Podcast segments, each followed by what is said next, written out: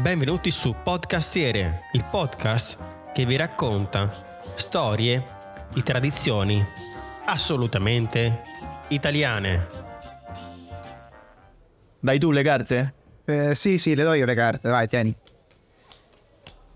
Allora, hai un liscio? No, niente liscio, solo carichi. Solo carichi, dai, ma un, eh, un 5, un 4, niente. Niente di niente, niente di niente. Vabbè, solo assi, vai. No, così non, non- non trovo gusto, vinciamo sempre, eh, non giochiamo più a briscola, giochiamo ad altro. Ciao, eccoci di nuovo. Nell'episodio precedente abbiamo fatto un viaggio per l'Italia attraverso i giochi delle carte. La briscola era certamente uno dei giochi più diffusi. Ma udite, udite, abbiamo scoperto che nella regione delle Marche, in particolare in alcuni paesi della riviera del Conero, è molto diffuso un gioco che si chiama trucco. Curiosi come siamo, abbiamo inviato un nostro referente speciale alla ricerca di più informazioni.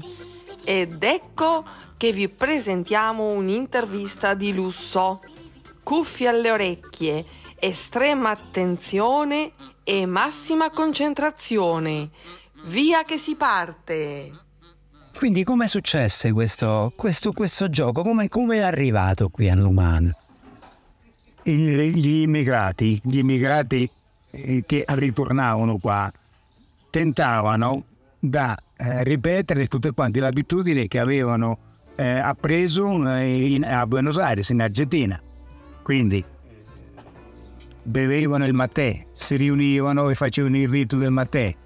E in particolare, in particolare giocavano, giocavano dentro il bar, avevano portato loro da, da Buenos Aires questo tipo di, di gioco argentino, che è trucco, che poi oltretutto ho visto che si gioca pure online questo trucco, un gioco, e anche su Wikipedia eh, dall'origine del gioco. Quindi noi quello che sappiamo è che i nostri avi, andati in Argentina, eh, ritornavano qui a Numana e tentavano di mantenere quelle abitudini che avevano imparato a Buenos Aires. E quali sono i paesi dove si è diffuso di più?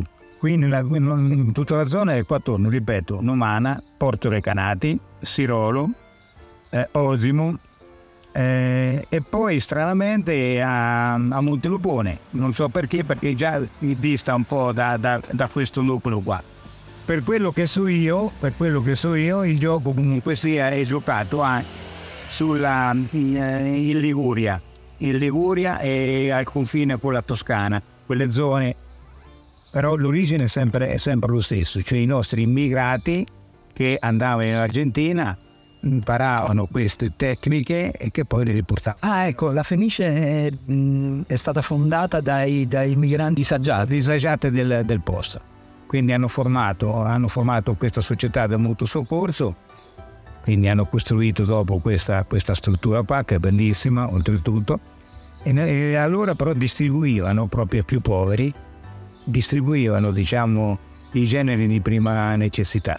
Senta, io so, so che nel gioco voi usate anche i termini Sì. originari Sì. spa- eh, ispanici, insomma, gli- Sì, sì, argentini, usiamo i termini argentini, che ho visto sono gli stessi, quelli ufficiali che c'è sul gioco internazionale, quindi tutti, tutti i termini argentini, quindi si parla esclusivamente in, in argentino. Quanti siete rimasti ancora che giocate a questo gioco? Eh, mm, ormai quelli da, da 60 anni in su. E lì i ragazzi vedo che non eh, stanno perdendo. Si fermano qualche volta a guardare gli anziani che giocano a truffo, però non, eh, cioè non praticano. Cioè noi l'abbiamo appreso su- da- dai, nostri, dai nostri avi. Ecco, dai nostri avi abbiamo appreso questo gioco, l'abbiamo trovato, eh, tant'è che noi adesso tra poco qui sì, e faremo una partita. Faremo una partitella, sì, però siamo tutti quanti gente sulla settantina. siamo ragazzi da, da 20-30 anni. Abbiamo iniziato, sì, a qua- 14-15 anni a, a giocarla perché i, nostri, i nostri zii, i nonni ce l'insegnavano e anche noi l'abbiamo sempre portata avanti. Però è una generazione che è in fase di estinzione. Siamo rimasti, siamo rimasti pochi, ecco. Il piano umana che lui giocano saremmo, penso, non più da 10, non più da 10.